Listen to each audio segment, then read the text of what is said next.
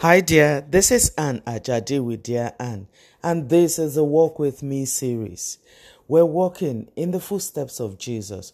We're patterning our lives after Christ, wanting to be the Jesus that our world will see. This new week, Happy New Week, by the way, this new week we will be talking revival. What does revival mean? And so we will play with words like revival, restoration, redemption, return, renewing. In short, the words all have re in front of them. And to start off the re words, we will look at return. And that from the story that is recorded for us in Luke chapter 15. The Bible calls it the parable of the lost son. Jesus was telling stories. He said, A certain man had two sons. The younger one of them said to his father, Give me the portion of the goods that falls to me. So he divided to them his livelihood.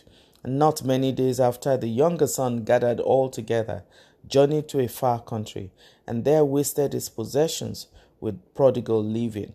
When he had spent all, there arose a severe famine in that land, and he began to be in want. Then he went and joined himself to a citizen of that country, and he sent him into the fields to feed swine. And he would gladly have filled his stomach with the pods that the swines ate, and no one gave him anything. But when he came to himself, he said, How many of my father's hired servants have bread enough and to spare, and I perish with hunger? I will arise and go to my father, and will say to him, Father, I have sinned against heaven and before you, and I am no longer worthy to be called your son. Make me like one of your hired servants.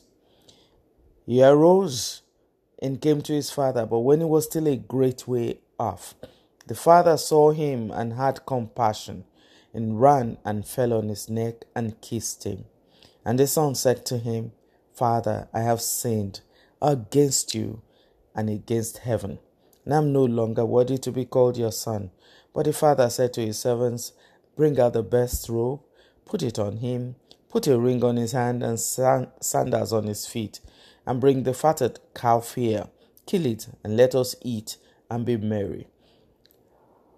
I will stop there for today because I think we should unpack the story. Don't be in a hurry. Just give me a few moments of your time. I promise you it will be worth your while. I did say that we will look at words with re and that with revival at the in mind. We have revival at the back of our mind. Why would we need revival? If you're reviving something it means it presupposes that that thing used to live but now is dead and you need to wake it up. And you and I know that our world needs revival. Maybe your life needs revival. Maybe your life needs a touch of the Father. Maybe you need to change some things. Like we will see in the story of the prodigal son. That's the story, actually. You know that story that you, they taught you in Sunday school, the prodigal son, one of the favorite parables in the Bible. And the whole story, what does it say? It says that this there was a father who had two sons. One was well behaved, the other one lived just like to live his life in his own way. Usually, you get your inheritance when your parent dies. But this one son didn't want didn't want to wait for his father to die. Does that ring a bell? You don't want to wait until the father is ready before you get what is due you. And so um, I, I would like to imagine that the Father wanted him to see himself. Sometimes God allows us to get things that are not yet ripe so that we can see that sour grapes may look good, but they don't taste good. So that we can see that the Father loves us. Even in denying us things, it is because he loves us. Now back to the story of this guy. This guy gets his inheritance, gets given. Bible says he takes off, goes and lives a riotous life. So today's world, he would have been partying, clubbing, women, wine, all the ills of life. He would have been involved in it until his money finished. The truth is, money that you do not grow, wealth that you do not multiply, will dry up. And the Bible records that a famine arose. Don't forget, this guy has lived wild. So when famine arose, there was nothing to cushion the effect of the famine to the point that he was ready to eat what pigs eat. Only even that was not given to him. My dear friend, you know, when we read stories in the Bible, we say, No, how could any guy has done that? The truth is, many times you and I have been prodigal. I can actually speak for myself. Many times I have been prodigal. I have wasted resources. I have asked for things that don't pertain to me when I, uh, and I have harassed my way into getting them only to find out that they were not good for me at that time. But the Bible the book of redemption. I just love God, full of compassion. The Bible says this guy came to himself and said to himself, At home, servants live better than myself. The truth is, every time you go outside of God, you put your life in the hands of swines.